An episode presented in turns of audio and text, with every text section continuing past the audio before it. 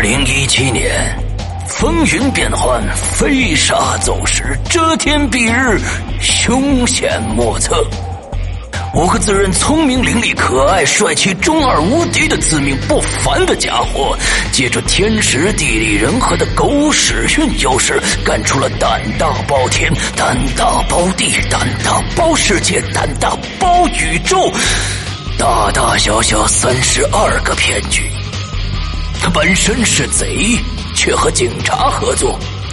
攻破无法打开的保险箱的道具，居然是黄豆。整垮情敌的跨国公司，就是开一家游戏公司。一具干尸，一卷画轴，一堆碎瓷片，却和王羲之有关。 还有谁？还有谁？正应了那句千古名言：“我知道你不知道，我知道他知道你知道我不知道他知道的那件事，不管知不知道，你们必须知道。”二零一七年六月十五日，《鬼影人间》官方淘宝店及苹果 APP 全球上线。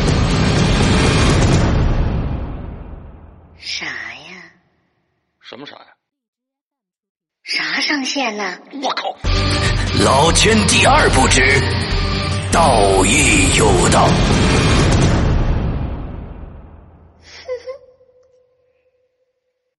三郎啊！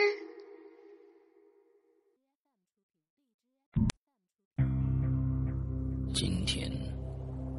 我要给你讲个故事。嗯，今天我要给你讲个故事，故事的主角就是你。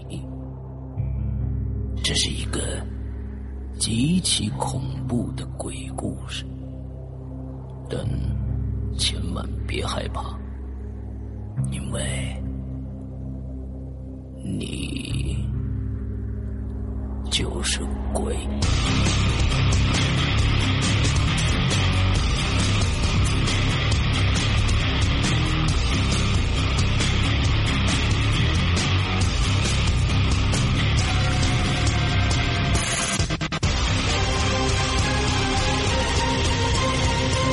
你现在收听到的是《鬼影在人间》。各位听众，大家好，欢迎收听《鬼影鬼鬼鬼影在人间》。 呃，说今天我们接着啊，嗯、接着来请薇薇给我们讲接下来的这个上个星期说的这个大故事啊，嗯啊，这个大故事，呃，说这个时间线维持的非常长长时间是吧？嗯，对对是，来吧，嗯，好嘞好嘞，呃，是这样，这个故事呢，实际上，嗯，从我应该说，从我在韩国留学之前嗯啊，然后就已经开始对我造成了一些影响， ，OK，然后在我留学的过程当中发展到顶峰，嗯以至于我主动的开始去找一些心理学的同学心理学和心理医生，嗯对，嗯去主动的做一些干预。嗯因为我还是不愿意把它去想到什么什么这个怪力乱神的东西，让它来影响我的生活。我 OK 一直是在找解决的办法。嗯那心理治疗的过程前前后后，因为我这个啊确实是没花钱做心理治疗，因为嗯这个心理医生其实你要系统看挺贵的。嗯，对对是吧对对对对那我身边正好有这么一些朋友，啊嗯，他们能够给我提供一些帮助。 ，OK，呃，但不是很专业啊，但是从现在效果看来是有一定的这个效果。嗯嗯，最后终于是被我的一个朋友一语道破啊，嗯呃，找到了这个问题的这个症结，嗯、我感觉现在好一些啊所以我 OK 我今天就要跟大家分享好，这个故事。好，我从小是个心特别重的孩子，嗯就是呃，说白了就是小心眼儿，嗯、嗯，说白了就是这个小心眼儿。啊，你是天蝎座的吗？呃，我不是我嗯天平的，啊，天平的，嗯对哎按说我就是说小心眼儿才对，嗯啊，是 吗？啊，社会的磨没有没砺有是可以让人改变的嗯嗯啊。那就是说，嗯，这个一些这个问题的这个发生啊，还有一些事件的发生啊，会这长期的积累到我的心里。哎呦，我老是想不开，老是想不明白，老是在纠结一件这个事情嗯啊，搞得自己这个压力很大啊。嗯，这个在大学期间呢，你想啊我又是换了一个环境，嗯嗯，这个六年的时间，这个学习的节奏又比较的这个紧张，遇到的嗯人又很多啊 OK 啊所以实际上，呃，我的这个烦恼也挺多啊啊，呃是呃这个，而且你想，这个大学期间，呃，又牵扯到一些这感情问题，和这个女朋友啊分分合合呀，嗯嗯嗯啊嗯，这个就是老感觉，嗯，自己心头的担子特别的重，嗯，没有安全感，啊确实有一些时候对对对，嗯然后嗯就是说，呃，甚至有一段时间就是借酒消愁，啊嗯，然后我上一期我应该讲了那个故事，就是在我有一次放假回家的时候，我参加完了那个葬礼，然后莫名其妙的我就开始胸闷了，嗯对然后实际上这个因为是假期参加葬礼开始胸闷嘛，然嗯后所以这个胸闷就被我带回了韩国，然后一直到我毕业，一 OK 直到之前一段时间都会时不常的就开始胸闷，那也是让人非常非常烦躁的一件事。嗯那胸闷起来，这个坐立不安，嗯呃，非要喝一点那个藿香 正气，这个、嗯对对对，这个才能呃就是这个缓解。嗯然后尤其是你的情绪一波动，他马上就喘不上气来。嗯嗯后来嗯后来我我我我不断的又找大夫，有一个大夫才说，给我上机器做测试啊，那个嗯机器都说，它反映出来就是哮喘是阴性，那哎就是说机器判呃机器判断我是没有哮喘的，啊，但是那个大夫就说。说那我只能以我的经验判断，你现在有极其轻微的哮喘，这个哮喘轻微到连机器都判断不出来，我就想 OK 真是走进科学，走进你的爱呀！那你的这种状况，刚刚才我就上一期我就想说，我就说嗯你这个的喘不上气来，跟哮喘的那种症状是相似的吗？哎呦，因为我不知道哮喘是什么样的，嗯嗯嗯然后嗯但是我们家人确实是肺这块儿啊，就属于比较弱，因为我爷爷是最后是等于是发展到了这个肺心病，啊，我爸爸老是抽烟，就是他啊，然后呢，他双侧肺气胸过四次，开胸过一次，然后啊啊他等于他现在就是按照那个就是，呃，就是慢性阻塞性肺炎啊在、嗯嗯就在治疗，在就是这个用药，但是嗯整体身体还不错，所以嗯我可能是不是肺也也也这比较弱， ，OK，但我真不知道我这是不是哮喘的现象 OK 就是喘不上气来。嗯嗯嗯嗯，对。然后呢，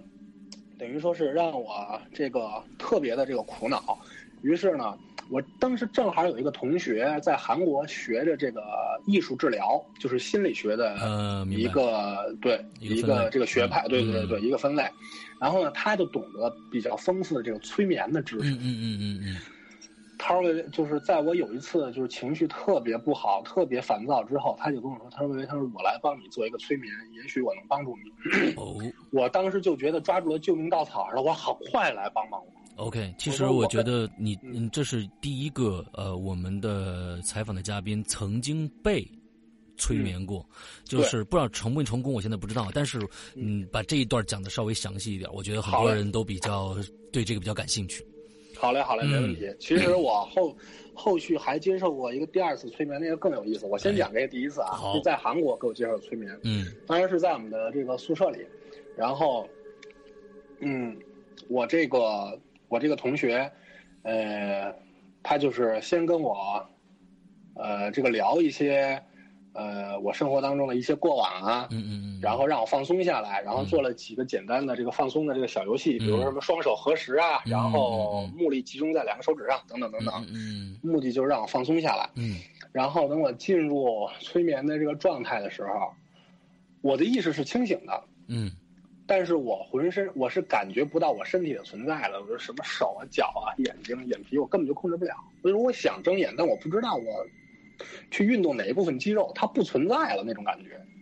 ，OK，嗯，就是就进入催眠的状态。但是他说的话我听得非常清楚，我意识很清晰。他说让我想象在我们的这个屋子里出现了一扇门。嗯我想象出现一扇门，他让我走过去，打开门，门外是一条路。嗯我当时描述的这条路是在外面是旷野，嗯是缓缓的丘陵，嗯一大片草原，上边是一条路通向远方。嗯呃，走过这条路，呃，这个我看到了一个一个地洞，地洞，他是要让我想象一个房子，啊，但是我根本就克制不住，我想象了一个地洞。 o 这个路走到头儿，嘣，地上是一个大坑。啊，我说我只能想一个坑。我说我因为也许说我因为买不起房子， 所以我想象不出来房子。这会不会是另外一种潜意识里面的一些东西造成的？你想象 的，想象的是一个坑，而不是一个房子，对。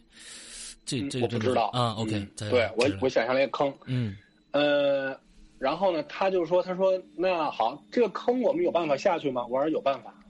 我说坑里边有楼梯，嗯，它是斜向下的一个深 OK，一个一个啊，对，深洞深洞是吧？嗯我就下去了。下去之后，他就说：“他说 OK，那我们继续往前走。”然后他在这个过程当中，他不断的叮嘱我，他说：“你不要害怕，如果很黑暗的话，你可以让你身边出现一些可以利用的这个光源嗯啊。”然后他说：“嗯我会一直陪在你身边，你不用害怕嗯啊啊！”一直在安慰我，往前走。呃，我说往前走就是一面墙，但是它有一个 L 型的拐角，我说可可以再继续拐。嗯往前走就是就是那个地下通道的样子，嗯哼嗯四面都是水泥墙，有点潮，然后房顶上有那个几十瓦的那个白炽灯，隔一段距离有一个，隔一段距离就跟防空洞似的。嗯他说好，他说那那你拐过去，我说我拐过来了，拐过来完了之后，他说他说你你你现在能看到什么就是类似房子啊或者屋子的东西了吗？嗯我说我看见了，就是我拐过去之后没多远儿，就就整个就封死了，然后嗯前面就是一个窗户，然后一扇门， ，OK，房子终于出现了。嗯他说你现在打开门，这个呃就是就是进去，我打开门进去，进去了之后黑压压的一片，他说你能不能把灯打开？啊我找来找去，我说我说对不起，我找不到灯。嗯嗯，然后他说那那好，那你你现在找一个光源吧。他说我给你几个选项：嗯蜡烛、火柴、嗯手电筒、手机。嗯你觉得哪个在你身边？我说那我觉得手机吧，嗯我就把手机拿出来了，我就点亮了，嗯哼开始看到了这个四周。然后四周的话呢，这是一个非常非常。呃，小的这个屋子像一个实验室，像一个地下实验室，已经嗯被人抛弃了很久了。嗯然后到处落满了灰，有那么几张实验桌，嗯哼有几个呃圆形的这个皮椅子，下边是那种铁腿儿嗯啊，然后桌子上到处散落着这个就是烧瓶，就盖着盖儿的这个烧瓶。嗯然后他说、呃那你看看嗯这个屋子里边儿还有没有其他的门可以通向另外一间房子？嗯我找，我说有，我说看见一扇门，嗯他说这扇门能打开吗？嗯我说可以打开。 ，OK，打开了之后，是一个更局促的一个房子，就是基本上与门同宽，就跟一过道似的。嗯他说：“那你现在进去，你看看屋里边有什么？”嗯，我说：“这基本上与门同宽。”啊我说：“两边就是铁架子，铁架子上面还是嗯就是装着破旧的这个烧瓶。啊哈，”嗯，然后他让我找，他说：“你看看这个屋子里有没有类似镜子的东西？有镜子吗嗯哼？”我找来找去，我说：“哎，有镜子，在门后。”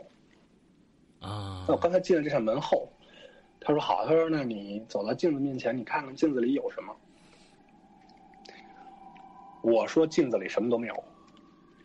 啊，我在镜子里看你不看不任到何你的东西，，也看不到你自己，我看不到任何的东西。然后也就是说，等一下，就是说镜子里边看不到任何东西，是这个屋子的反射也都没有吗？还就是一个对屋子空反空射的一个镜子，什么都有，里面就是一个白色，一片白色或者一片透明对，就是一片白，它就跟那个铁皮似的，就是不太能反光的那种铁皮啊。似的，你能理解明白，我就就明那白，我明白，对，就是他他连屋子里边的东西也没有嗯，我明白，啊。然后他说那好吧，他 说那你现在想一想屋子里边有没有什么嗯，就是可以利用的工具，嗯，我陪着你一起把这个屋子来打扫打扫。嗯嗯其实他就是他的这个过程，就是希望我在就是整理心里边的这个压力，因为其实这嗯嗯嗯灰蒙蒙的这些东西就是就是心理压力嘛。啊，那他你能不能就是说打扫一下，把椅子归位、烧瓶归位、桌子归位嗯啊？然后我自己冥想了一段时间，这过程没有发生对话。然后最后我说好了，他说那 OK，他说那我们离开吧。嗯你看吧，一点儿一点儿一点儿一点儿退回来，退回来，退回来，又退到他说你就躺在床上好，现在你慢慢的醒来嗯嗯啊，这过程真的非常神奇。完了之后我很放松， 啊，嗯，他就跟我说，他说因为他说我真的没有想到你是一个表里那么就差那么多的一个人，就是有一首歌叫啊《你不是真正的快乐》，哦，他说我这首歌我送给你， OK，他说你在我们面前展现的是一个非常阳光、健谈、快乐。嗯，幽默的这么一个人。他说：“我没有想到你内心的压力那么大，你的房子都建在地下。”他说：“房子就是你的潜意识。 OK，” 嗯，他说：“没有想到你房子就是说这建在地下。嗯嗯嗯，”我当时，我当时就是说，我当时就感觉就是其实他真的无能为力，你知道吗？哎，他说。他的话我读出了背后一层意思，就是，嗯，我只是帮你鉴定了，你压力确实很大， OK，你你压力大嘛，是然后吧？哦你压力大了，压力嗯嗯，你压力确实很大，但是我真的无能为力。嗯所以经过了这一次这个就是这个催眠之后，嗯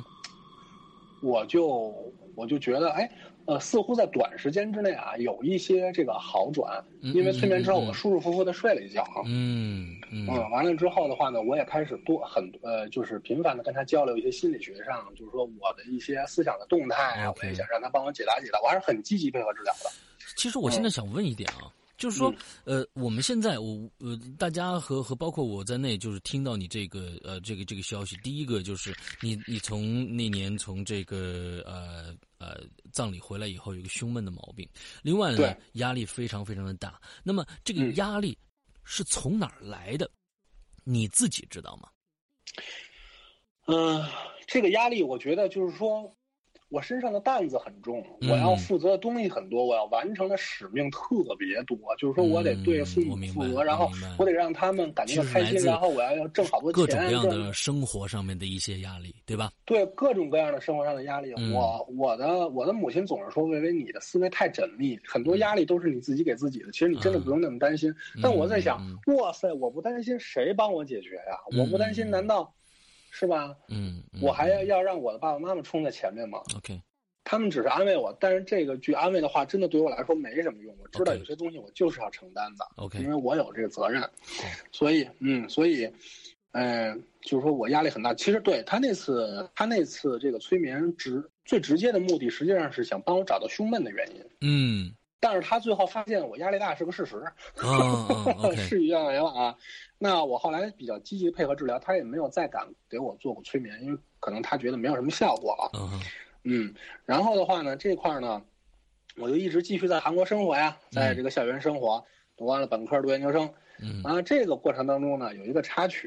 嗯我那个我不是特别愿意这个听鬼故事嘛，嗯嗯但是我上大学那期间，我还真没关注到您这节目嗯哈，我就我就没事儿自己愿意看看鬼片儿，嗯然嗯后嗯搜索什么灵异视频，搜索灵异小说，哎，然后我还特别自己爱创作。 ，OK，啊，但是我呢老写一些就是这个，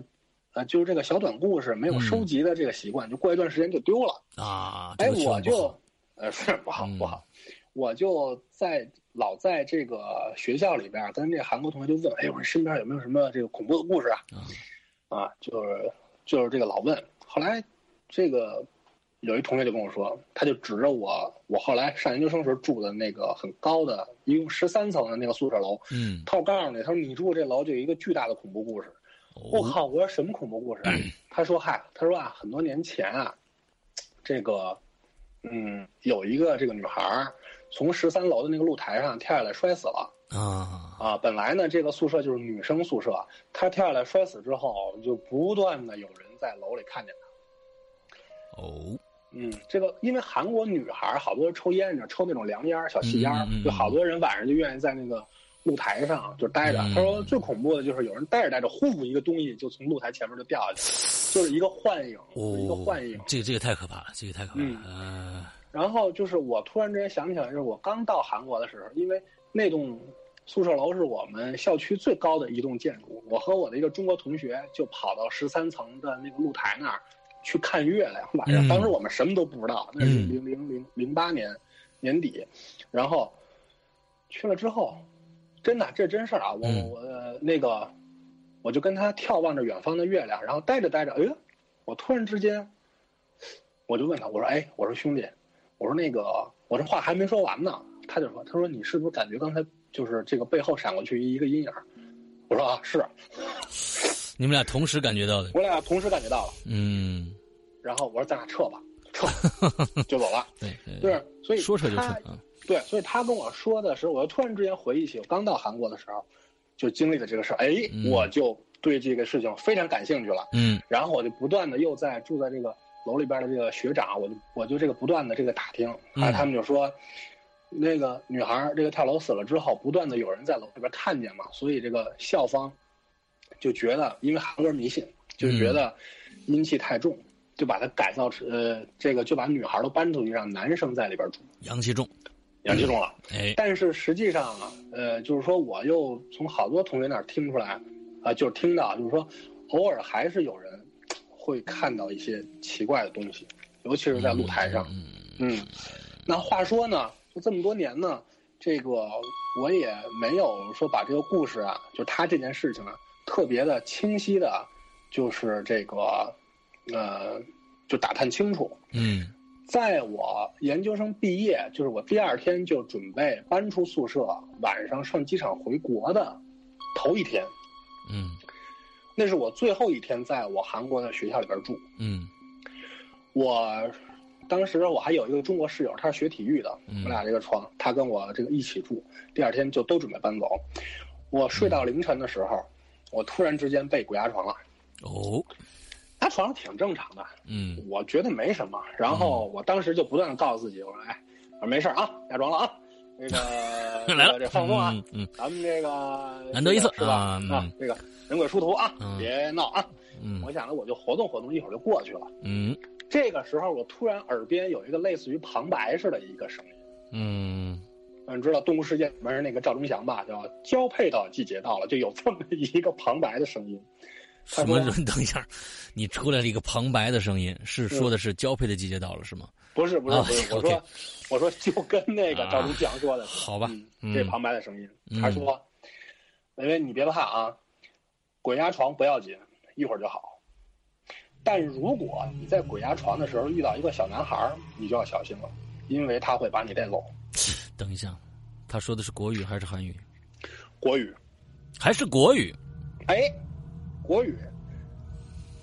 ？OK，嗯哎，这有意思了啊，嗯然后我就想，我靠，那我不会遇到这个小男孩吧？我就想，我去，我就因为鬼压床，您是知道的，眼睛朦朦胧胧能看见东西，我就没看见有鬼压床啊。嗯，然后我就为了挣脱这，不是不是，我就没看见有小孩啊，嗯我就为了挣脱这鬼压床的这个状态，我嗯就手腕不断尝试着动，然后脖子不断的扭，嗯一会儿扭向我室友那边，一会儿扭向天花板，一会儿扭向我室友那边，一会儿扭向天花板，嗯反复来了这么两三次，突然之间，在我扭向天花板的过程当中，我看到了借着外边的这个就是这个灯光啊，外边路有有那个路灯打白的这个灯光，嗯，我看到了一只稚嫩的小手，哎它出这只小手五指张开，呃，离我胸呃离我腹部不太远，悬空着。离你然腹后部不太远，悬空着，对，离我肚子不太远啊，悬空着啊。嗯然后所以这手上面是一条一条胳膊，一看就是一个五六岁的小孩的胳膊，嗯而我断定是个小男孩，为啥呢？因为他穿着一件深色的格子衫。那 OK 这男孩穿格子衫吗？嗯 OK，除了这条胳膊和这只小手以外，其他的全部隐在黑暗里。啊，我我看不明见白那样的个感觉，OK，嗯，OK，我当时就想了，完蛋，小孩说来什么了，来什么。嗯这个时候我就感觉到不一样了，就是说，我感觉到我的腹部有一股强大的被吸引力， ，OK，就是他的手在吸引我，他，但是我的身体并没有往上，就是就是，呃，那个就是被提起来，啊我哈而我感觉到的是我身体里边的一股东西，就是被吸出来，就是它就像液体一样啊，就是好像人在正常的时候，液体是充盈在我们每一个啊末梢的指尖儿、脚趾尖嗯儿，各种细胞然后里面它，嗯对，然后它这么一吸，所有的这些液体都在往我肚子这块聚拢， ，OK，就是我我我身体末梢的这些东西就被吸走了，你知道吗？嗯哼，我当时就感觉到，我操我就明白哦，我说原来灵魂其实是液体的，啊，灵魂是液态的，我就感觉自己像呃像那个就怎么说，呃，嗯就是咱们剥虾似的哈，我们嗯啊一使劲，虾皮和虾肉就脱开了。我当时身体里的那个液体就就是那种感觉，就被它 OK 往下吸。 ，OK，我当时就知道，如果我要是我整个上身啊，嗯我不这个使着劲，就是说我的腹部我不使劲，不阻止这股液体流出来，嗯，就会被它吸走。而我被它吸走的时候，我的我就完了， OK，我我就非常清楚，我知道我的下场。嗯然后而且它吸引我的时候那种难受的感觉，我都无法形容，眩晕、恶心，嗯，然后感觉浑身在，就是你说是发胀还是我形容不出来，因为嗯我我我为什么头部会有感觉会晕啊？因为我我头部上的那些液体也在被它往下吸，你嗯知道吗？嗯嗯嗯我就感觉特 别特别难受，然后我的我能够感觉到我自己的脸是抽搐的。嗯我我都能够想象，我现在要是照镜子，我能把自己吓死，就嗯，那种感觉，嗯，嗯，就抽搐的。然后我的腹部一直使劲在跟他这个对抗，嗯，然后我就在想办法，我说我靠，我怎么才能挣脱他？然后那个就是我身边的那个旁白不断的说：“嗯你完了，你完了，你真的完了，你别努力了，你完了，我哦天哪，真的，我我没有想到他能找到你，但你真的完了。”然后我靠，我我当时就绝望了。然后我就在想，哎，这事儿就又跟我压力大有关系了。我当时就绝望了，你知道吗？啊因为我说，我说，我说，你还坚持什么呀？你生活多么不愉快啊！嗯走吧，走吧真的啊！你当时想是这样子一个对，对，但是 OK 呃，这走吧，也许走了之后会更好。一了百了，嗯对、你为什么对吧？转念我一想，我说不行，我说啊，这大哥来带我肯定不是去好地 方。嗯如果要是八抬大轿是吧？啊，说高头大马，嗯，是吧？观音菩萨来迎我，我呲儿我就走了，我咱不留恋尘世。嗯但是我想，他肯定带我去阴曹地府，啊因为他是黑的呀，啊，是吧？啊？我想不行，不行，我我我我不行，嗯这个时候，我就又想，我说如果我就这么轻轻而易举的放弃了，我说第二天大家会在床上看到一具面目狰狞的尸体。嗯我说别人我不管，我爸妈要知道了怎么办？嗯他们怎么活？嗯我说，所以我必须顽抗到底，嗯顽啊抗到底。我就重新又鼓足勇气，我就浑身的这个肌肉开始使劲，阻止我的这股液体往上流。然后这个时候，呃，这个时候，嗯，我想想啊，这个时候我就，因为我得想办法，你知道吗？嗯我就想，我怎么能够快速摆脱这种状态？我就想起我身边那个室友来了，嗯那他在呢，嗯我就把头费劲的扭过去，然后我就想，想想冲他喊，嗯我就想冲他喊，然后，但是我喊不出来，我的我的嗓子被死死的这个掐住了，我就我就喊不出来。嗯，然后，哎，这个时候，那个这个小手啊，嗯他就这个小男孩儿，他意识到哦，我想喊，他就赶紧把手从我的这个腹部挪到了我的这我的这个脖子上。嗯突然之间，我的脖子就又被卡住了。 OK 我就不光是就是说我之前还能吱呀吱呀的呃一点点出点声儿，嗯这一下完全就被封住了。嗯但是他这么一封住，好办了，他手不是从我的这个腹部离开了吗？嗯腹部的吸引力一下就没了，啊唰，我感觉到这股水完全又回到了我的神经末梢，嗯我的身体就开始慢慢能动了。啊结果这小孩非常的鸡贼，他一看啊身体能动了，赶紧又回去去补，又要到我的这个，哦我又要到我肚子这儿去，好惊险刺激，嗯吸这股液体。但是这个时候，于是他的手就从我这脖子这儿移开了，对吧？嗯这个时候我已经恢复了我的体力了，嗯因为我液体已经被放回来了，所以我冲着我那室友啊， 我就一一嗓声子一嗓子，嗯我隐隐约约的看到他直接就被我吓醒了，你知道吗？嗯他就支起身子来看着我，然后我因为我看到他醒了，我一想我就闭上眼，我全身就放松了。我想好，他醒了就好了，因嗯嗯因为我知道这种事儿必须得有一个清醒人，一破这个局就好了。嗯然后我就放心的睡去了。我说知道我没事儿了。嗯嗯，然后，哦对，在那个就是，在我最后要放呃，就是那个呃，又想起我父母，我不断的这个就是在努力不让他吸气的时候，嗯其实我是跟那个小孩做了一个交易，哦，我跟他说呀、我说我快没劲儿了，兄弟，我说我真的快没劲儿了，我说但是啊，我说如果你要非要是带我走的话，我说你答应我一条件，你让我先放假回家，我见我爸妈一面。嗯，然后我跟你走。你要有能耐，你在中国我的那个家里，你再吸我，我绝不再跟你交情。嗯，我当时确实是有这么一呃这个一个想法嗯啊、然后后来嘛，就是我我不断又跟他抗争，然后成功的向我这个哼室友发出了这个救援的信号啊，啊，然后他醒来了，我就又安静的这个睡去了。嗯等我再醒来的时候，大概是六点多钟。 ，OK，然后我感觉到，就是我的身体的每一个细胞、每一个汗毛啊，就是从未有过的那种和我的被子啊实实在在的那种贴合感。哎呦，我觉得我是回到了人间，我我我在人间 OK 的那种感觉特别的好。嗯然后话说，这个桥段不就完了吗？嗯我就顺利的这个毕业回国了。我还特意的把这个故事，呃，改编了改编，有头有尾的写成了一个恐怖小说，哦还投给了一个我当时在少年儿童出版社的一个同学。啊 我这个文章投到少年儿童出版社不太合适，啊他夸赞了我几句，后来没用。他说：“这个你这个我收藏了啊，嗯我说挺好的啊。嗯，你投到《鬼影人间》可能还能行，啊哎，对对对对对对，嗯嗯，完了之后呢，嗯、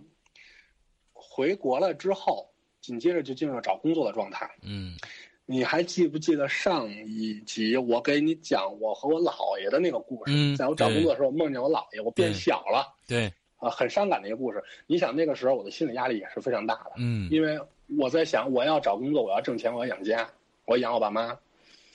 啊，然后，嗯，就是，就这个时候，我接受了这个第二次，就这个催眠。嗯，第二次催眠是前世回溯，前世回溯，前世回溯，哎，给讲讲这是什么意思？前世回溯呢是指通过催眠的方式，呃，唤起你上几辈子的这个回忆。我天，这这个这个已经有玄学的理，这个这个，它已经不是科学的问题了，它这已嗯经是玄学的这这个理论在里面了。我不知道，但当时我是奔着催眠这两个字去的。我在想，催眠也许我听人家给我讲讲， OK，嗯我也许能够找到我压力的这个症结啊。嗯嗯嗯然后呢，催眠，哎呀，第一辈子我是一个美国士兵，在最后一场打击这个就是德军溃败部队的一场战斗中，那已还是经二接战近对二战已经接近四五年胜利了。嗯最后一场战役的时候，我应该说是就作为一个战士得到了善终，应该嗯，是啊被一颗子弹击中了这个胸部。啊，据说我是被就是打破了肺，然后就是血呛到了肺里，最后窒息而死的。所以所以所以所以你的气，你你就你就胸闷嘛，我这我我不知道，当时我没联想那么多。嗯然后你 感觉到自己的身体从尸体里边儿这个飘上来，俯瞰整个战场。啊第二是是一个清朝的一个一个官员，他这个这个还能往前走是吧？嗯，跟时间没关系，跟时间没有关系对。，跟时间没关系。哦，啊嗯不，我先让我想我想我想先先了解一下啊，就是嗯你去的这个呃催眠的这个机构，它是一嗯个到底是一个科学机构还是一个民间组织啊？民间机构，呃，我觉得即便是有研究这种东西的，嗯也不太，即便是有政府背景或者科学家背景，也不太方便打着国家的旗号。你知道吗啊，我，但我真不知道他到底是一什么背景。我只能说，他们都说，哎，这个就是就是这个心理，呃，学嗯这个研究会的嗯这个大主席是一个嗯特别特别厉害的这个催眠师，是个台湾的这个催眠师 OK 啊。然后很多人是这个慕名而来，投奔嗯 OK 嗯到他的这个名下。 OK，我当时是在网上报了一个就是这个志愿者活动，因为他们在啊攒这个样本，啊，嗯，然后我是 OK 作为一个样本， OK，嗯，好的，嗯，然后那个第二世就是一个清朝的一个士兵，从一个嗯小小士兵这个干起，然后嗯最后成为了一个地方，也也是个小城市管粮草的这么一个官员，啊嗯，然后最后在家里边终老，死的时候嗯嗯嗯嗯呃。这个一家儿女，这个跪在我的这个尸体前，这个尽孝，还是嗯很幸福的一生吧，应该说。哎，嗯，嗯，然后最后催眠完了之后，他让我进入了一个非常高的这么一个，就反正在天上，然后让我进入了一个另外的一个时空。这个时空就是说，这周围都是云，嗯，然后不在世界里。然后，嗯呃，然后这个他说，其实每一个人都有自己的守护神，嗯，每一个人都有自己的这个守护神。然后。嗯呃，你现在和你的这个守护神就在一起。他说，我现在呢，想希望通过你的嘴嗯来聊，来和你的这个守护神这个沟通。啊嗯， ，OK，然后他问了一些问题，然后我的这个守护神呢是个特别可爱的一个一个这个小男孩儿。啊，我当时就想，我靠！我说你是我守护神，那我这辈子没戏了。我说你你怎么也得是个权威人士是吧？你啊你怎么守护我？你自己你还尿炕呢？嗯是吧？ 嗯，然后，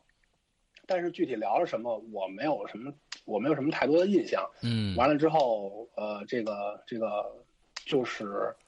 呃，这个催眠了之后，反呃，就是这个，反正完了事儿之后哈、按照我催眠的这个内容给他写了一个这个报告，嗯，然后就完了。其实对我解决压力啊什么乱七八糟的啊没有什么太多的帮助，嗯我感觉，嗯嗯嗯，但是胸闷的问题好像似乎确实是找到了这个原因，啊那是我唯一的一次收获。但是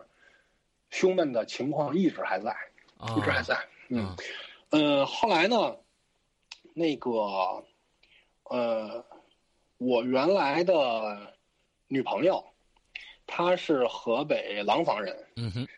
嗯，她妈妈研究了很多年的这个心理学，嗯，然后他妈妈认为啊，你现在上班了，呃，就是也应该学一些，呃，学一些这个心理学上的东西，而且而且那时候我们都在央企，嗯哼，这个就朝九晚五，生活又特别规律，而且一女孩她岗位特别清闲嗯，她就没事嗯儿，她就嗯考个什么心理咨询师的这个资格证，嗯哼，然后我就把我的苦恼讲给她了，我说我压力特别大，嗯我说，我说我真的就是很烦恼，然后我还胸闷，我说你看你也有心理学知识，你帮我解决解决呗。嗯然后他就呃用尽各种办法，什么就是说给我灌鸡汤啊，什么之类的啊，给我是吧念文章啊，什么之类的，嗯没有什么太大效果。然后，嗯、有一次他给我介绍了这么一个概念，叫做家庭系统排列。我们去参加了一次免费的这个就体验活动，家庭系统排列。 ，OK，嗯，也也也也没什么，就感觉几个人站在那个台上就跟跳大神儿似的，然后我没什么感觉。嗯然后但是回来之后，他跟我讲，他说：“他说我想从家庭系统排列方面帮你尝试着解决一下这个问题。嗯”我说：“行啊，我说太好了，我说你帮我解决吧。嗯”他说：“你有没有家庭成员被排除在你的这个系统之外？”我当时第一个想到的是我姥爷，嗯嗯嗯因为他在我年幼的时候，就是说我初中的时候就离开了，然后很多年都不在，然后直接就死在了老家。嗯，他作为我家里边是一个缺失，嗯我就跟他说：“我说那是不是他的这个缺失给我造成了影响？”嗯，他说：“嗯，不太像。”他说：“因为你跟你姥爷其实没有直接的这个关系，嗯即便是你姥爷作为家里边的这个就男家长缺失了，那么谁应该补足这个责任？应该是你妈妈和你小姨，就是、嗯就是我姥姥的两个亲女儿来补足父亲的这个角色。那压力大的应该是他俩，也不应该是你。嗯哎呦，我说那我再想想吧，我就想到，哎，嗯，我的奶奶和她的亲亲生的一个姊妹，嗯呃，也是一个在老家，一个一个一个一个这个在北京很多很多年都那个没来往，因为这个相距的远嘛。嗯我说我我说我觉得我这姨奶奶也属于， 就是这个被排除在家庭系统之外的。嗯，他说那就更远了，跟你没关系，你再好好想想吧。嗯后来我又想，我说我爸爸呀，老是抽烟喝酒。我说我从小我就觉得我在我爸爸身上好像没有得到一个男人应该给我的这种指导。嗯我觉得我爸爸其实挺让挺让我这个不放心的。看着他，嗯我觉得不是依靠感不多，但是怜爱特别多。嗯嗯嗯我说，你看，虽然他还是吧，这个在我的家里，但是他的这种父爱、父爱的缺失、责任的缺失，是不是这样？呃，一个家庭系统排列的这个缺失呢？你看，我都主动的帮他变异了，你想我多走脑子？啊他说：“那你要这么说呀？”他说：“那我觉得有可能。嗯你呢，由于父亲可能不太善于表达，不太善于负责任，嗯那有可能你在这个三口之家当中呢，你有意无意的承担了一部分你父亲的责任。嗯哦，我说还真是了。我说我妈回来就愿意让我陪着她看电影。嗯啊我说你看别人家都是是吧？父母有人家自己的生活，孩子放假回来都觉得烦，人家打扰我们俩生活。我说我们家不是，我妈有什么事儿都找我。嗯嗯，我说父亲就是虽在犹吾的那种感觉嗯啊。他说那好吧，他说那这个就是你的问题喽。他说你看你现在找到了，是不是感觉好一点了呢？他说其实父亲就是父亲，每个人的命运我们是这个替代不了的。反正后边就开始给我灌鸡汤了，嗯就开始，OK，就开始那个就就给我讲道理了。嗯啊，我说好吧，我说那谢谢你啊，我说那个。你看，就是这个这么多年的这个症结，你终于帮我解决了。嗯，但其实我心里边打鼓了，我觉得不对，我觉得不对，嗯我就是因为他给我解释完了之后，我心里边没有那种豁然开朗的感觉，嗯嗯我就这个特别的这个犹豫。哎呀，我就在想，嗯，我家庭还有谁被排除在外呢？嗯他说时候不早了，你也别老在我这儿待着，赶紧回去睡觉去吧。嗯男女授受不亲吧，嗯、就给我往外送。我说行，我就一边往外走，我就一边在想，我说还有谁被排除在外？我走到门口，我突然之间我想到了，然后他说了一句话，他说：“魏巍，他说你怎么了？他说你脸色儿都变了。”我说没事儿，我说没事儿，我说你放心吧，我说没事儿。他说你真没事儿吗？我说我真没事儿。然后我就从楼道里走走到这个电梯间，他们那楼有一特神奇的一点，就是他那新盖的楼，然后里边应该是那电路有问题，它所有换上的新的楼道里的灯泡，用不了几天就开始不断的啪啪啪啪啪闪。嗯我就在那个不断闪烁的这个楼道里边，我腿都打软了，我就走到了这个电梯间，我嗯在那儿等电梯。我面前是电梯，我的背后就是楼梯间，楼梯间里的那个灯也在那儿闪。我当时就感觉到有一个小男孩站在楼梯间，在那个灯光的闪烁下若隐若现，我特别清晰的感觉到，就是说我 OK 从来没有过这么，就是说自己吓唬自己，我还不知道呢，但我从来 OK 没有过这种难以拒绝的自己吓唬自己的感觉。 ，OK，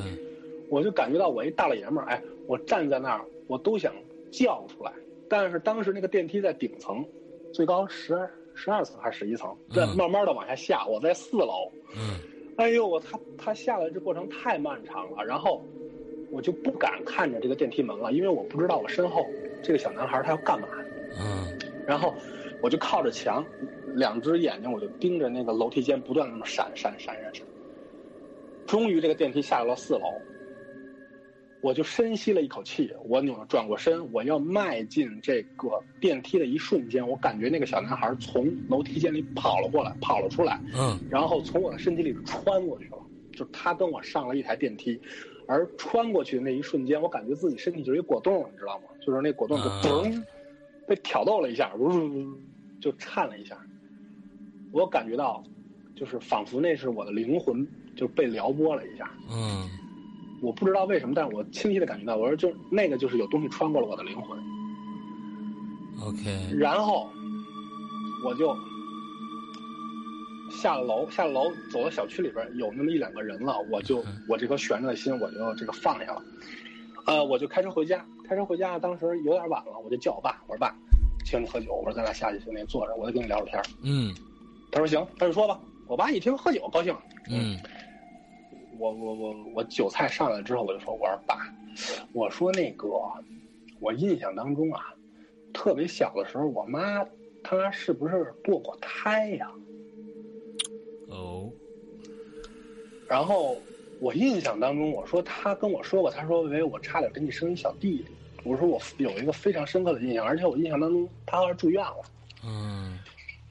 我， 你想，我一路上都在想，我说哦，原来是我妈剁掉的那个孩子。其实我身上的压力来自于她，我应该是哥俩，嗯分担这个家庭的责任，但由于他不存在了，嗯，他没生下来，但是他因就因为他实际上他已经是个生命了嘛，他嗯他由于一种非自然的手段，他消失了，他的责任实际上附加到了我的身上。嗯我两个人的压力，我当然觉得大了，而且那又是个一个男孩嘛。嗯我说，我就一路上都在想，我说终于找到问题的这个答案了。然后我就问我爸，我说是不是有这么个事儿？ ，OK，我爸喝了一口酒，跟我说：“孩子，你记错了，你妈住院是因为拉甲状腺。嗯”哦我当时我就傻了，你知道吗？然后嗯当时我就觉得喜剧效果都出来了。嗯我说我靠，我说那如果他是治甲状腺的话，我说那我我我我的一切的推理就得重来啊，啊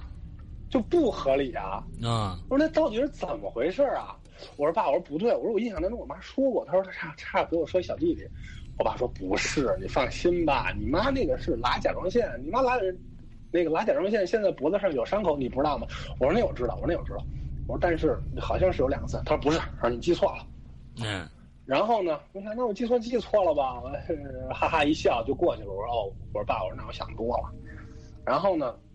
第二天晚上我妈下班回来，我们吃饭的时候，嗯我又想起这事儿了。我当着我爸的面儿啊，嗯我其实我现在想，我是犯了个错误，我不应该当着他面儿说。嗯我当着我爸的面儿，嗯我那问我妈，我说妈，我说哎，我说你是不是之前跟我说过，你差点给我生一小弟弟，然后你后来你那个住院了，把孩子那个因为计划生育嘛，嗯嗯啊，那打掉之后， 嗯，他说是不是有这么个事儿啊？那我说，我让我妈说，说是，是有这么个事儿。嗯嗯哦，当时心里边咯噔一下，就跟坐过山车似的，我靠，又爬到高处了。嗯然后你知道这个时候，让让让我整个感觉到空气凝固的事儿是什么吗？我爸来一句，啊，还有这么一样的事儿呢。嗯，OK，然后我说，我当时都感觉空气凝固了，就是我妈那个面色，我从来没见过我妈脸色那么难看，我妈都不屑于跟她较这个劲，就夹菜就吃饭。然后我当时就想，我说这一个男人得大意到什么程度，连嗯这个事儿都能忘了啊！嗯嗯嗯我当时就是引以为戒吧，今后一定不要当一个这么心大的男人啊，嗯嗯自己老婆这个堕过一次胎都这个不知道。嗯嗯 OK，，后来的话呢，我私底下跟我妈说，我说妈，我说那既然有这么个事儿啊，我说给你讲一讲，我就把我刚才跟你说的这个事儿来，呃，一五一十又跟我妈说了一遍。嗯嗯我妈说，哦，她说还有这个事儿呢。我说那不行，到庙里给你这小弟弟做个法事吧。她说 OK 其实我早就想，嗯嗯但是呢，我一直就是那个没做。哎呦，我说妈，我说那这么大的事儿，我说那咱应该早做呀。嗯嗯啊，我说那既然那，呃，就是知道了之后，我说那咱们这个就去吧，嗯嗯。但是就去的时候我没陪着，就是据说是我妈到和平寺一嗯个庙里边儿找那个就是方丈，这个好像是把这个法事做了。嗯嗯嗯，我也不知道这些事情发生的具体前后的时点了啊。但是我嗯现在呢，确实我也胸也不闷了。哦嗯，然后呢，我那很多道理呢，我觉得也是因为经历了一些事情，我想明白了，就是说，嗯真是儿孙自有儿孙福，嗯父母不要干预孩子太多，孩子也不要去父母想太多，因为实际上真的，父母的责任你想替代他，你替代得了吗对？嗯根本就替代不了。所以说，我们每一个人，呃，就是都是福报。就都是这个积累来的，嗯但行好事，莫问前程。那每一个人都有每个人不同的一生，没错呃，像我以前替呃总是替我爸爸这个担心，说你为什么老喝酒、老抽烟？你都做了这么多次手术了，你还抽烟还喝酒？嗯后来我就想到，那这是他的人生，我多着急没用的呀。嗯嗯啊、我我我爸都这么大岁数了，他只要开心就行了哟。嗯嗯我也嗯，其实就把这个问题真正的就想开了。 OK，然后的话呢，在职业的这个发展上，我也有了新的目标。嗯然后这感情上也现在也非常稳定，总之就比之前好很多，确实哦 OK 是。 OK，啊，但是的话呢，对人无远虑，这必有近忧嘛。嗯呃人生总是会遇到这样那样的挫折。嗯那现在呢，呃，也是新的工作，也有很多的挑战，嗯但是很有信心，我觉得以后会越来越好。哎，这个这个非常非常棒的一个现在的这样的一个状态啊，对，这对跟对你跟你几年前刚跟在在故事里面说的是完全不一样的。是的，是的，是的。其其实实，嗯嗯，你你接着说，嗯你接着说。嗯，哦，就是这个，就是我想给大家分享的一个困扰了我很多年的一个长的这么一个故事。嗯嗯嗯嗯嗯，就是这样。对，其实我觉得，呃，我们刚才啊，我们我们听到的就是说，你你你所说的这个心理学的这一些东西，我觉得啊，第一个你在韩国的那个。是我们正常意义上所说的心理的疏导的这样的一个催眠的过程。那么从第二个，你回到国内的这个，那我现在我不知道啊，我我没有办法，因为我我我并不了解这个行当啊到底是怎样的。但是就是说，它虽然看上去有点玄乎。啊，你能嗯看到前世啊，或者怎样嗯怎样的？因为这个东西，你你没也也是没有直接一听这个，你是没有办法去用科学去解释的。那可能对真是对嗯一个心理上的一个东西。那但是如果这样的东西对你的这个整个的，其实我觉得你是一个非常会勇于，就就说你会非常愿意去思考的一个人。他并是不是说，呃，你你给你一个东西，我就信什么东西。你会通对过你的思考去排除这个东西到底是是好的还是坏的。如果对它对我的症状有帮助的话，那我们愿意去嗯相信它。对，我愿意相信他，但是就是说，呃，我我我觉得。对于所有的鬼友来说，其实有的时候，呃，跟别人分享分享你的经历，听听别人的意见啊，我我嗯有时候不一定就说是心理学心理学者的这样的一个建议或者意见，甚至也不不一定是大仙儿的建议或者意见，把嗯对 你嗯心里面的一些东西拿出来跟别人分享，你的好朋友嗯分享，其实对你的心理健康是绝绝对对有好处的，因为对你对对对，就像你你刚才说的最重要的一个分担，嗯那么分担，其实你感觉是你的那个小弟弟之后，呃，应该是两个哥俩一起来负担的一些一些压力。其实对这个这个分担也一样的，你你你把把这些故事讲给其他人听，其实别人也在替你分担你生活当中的一些苦恼。是的，正是对因为有这些不断的在帮我寻找答案的这些嗯朋友，才能最后一点儿点儿指引我，最终才意识到哦，原来我在韩国遇到的 想吸走我的那个小孩儿。嗯嗯嗯啊，我梦里边的那个守护神，对对其实都指向一个人，就是我的这个弟弟。没错，他没只错不过就是之前我没有意识到他他的存在，他可能对是一种渴求，对。对吧？对对对嗯对对想让我知道他。嗯，对对对，嗯、我觉得今天，呃，这个微微给我们带来了一个非常两期非常非常不同的、不同于往期的《归隐在人间》。完了之后，我觉得更接我你这些故事，我觉得更接地气一些。这里面嗯很多、很少，就是说，呃。特别吓人的，真的看到这儿有怎么样怎么样的，这这这这嗯人，其实就是跟我们现在有的时候，其实压力或或者是其他的东西，都有可能变成我们这一辈子的一个心魔。尽早的对去解，尽早去解决它，比比比要你一直压在心里要好很多很多。薇薇做的最好的一点就是，你一直认为你我我必须先把这个问题解决掉了，我我我对才能去正常正常的去面对我们的很多的事情。我我对我的前前面有问题，那我们先把这个问题解决。你解决不了这个问题，你起码得告诉我为什么。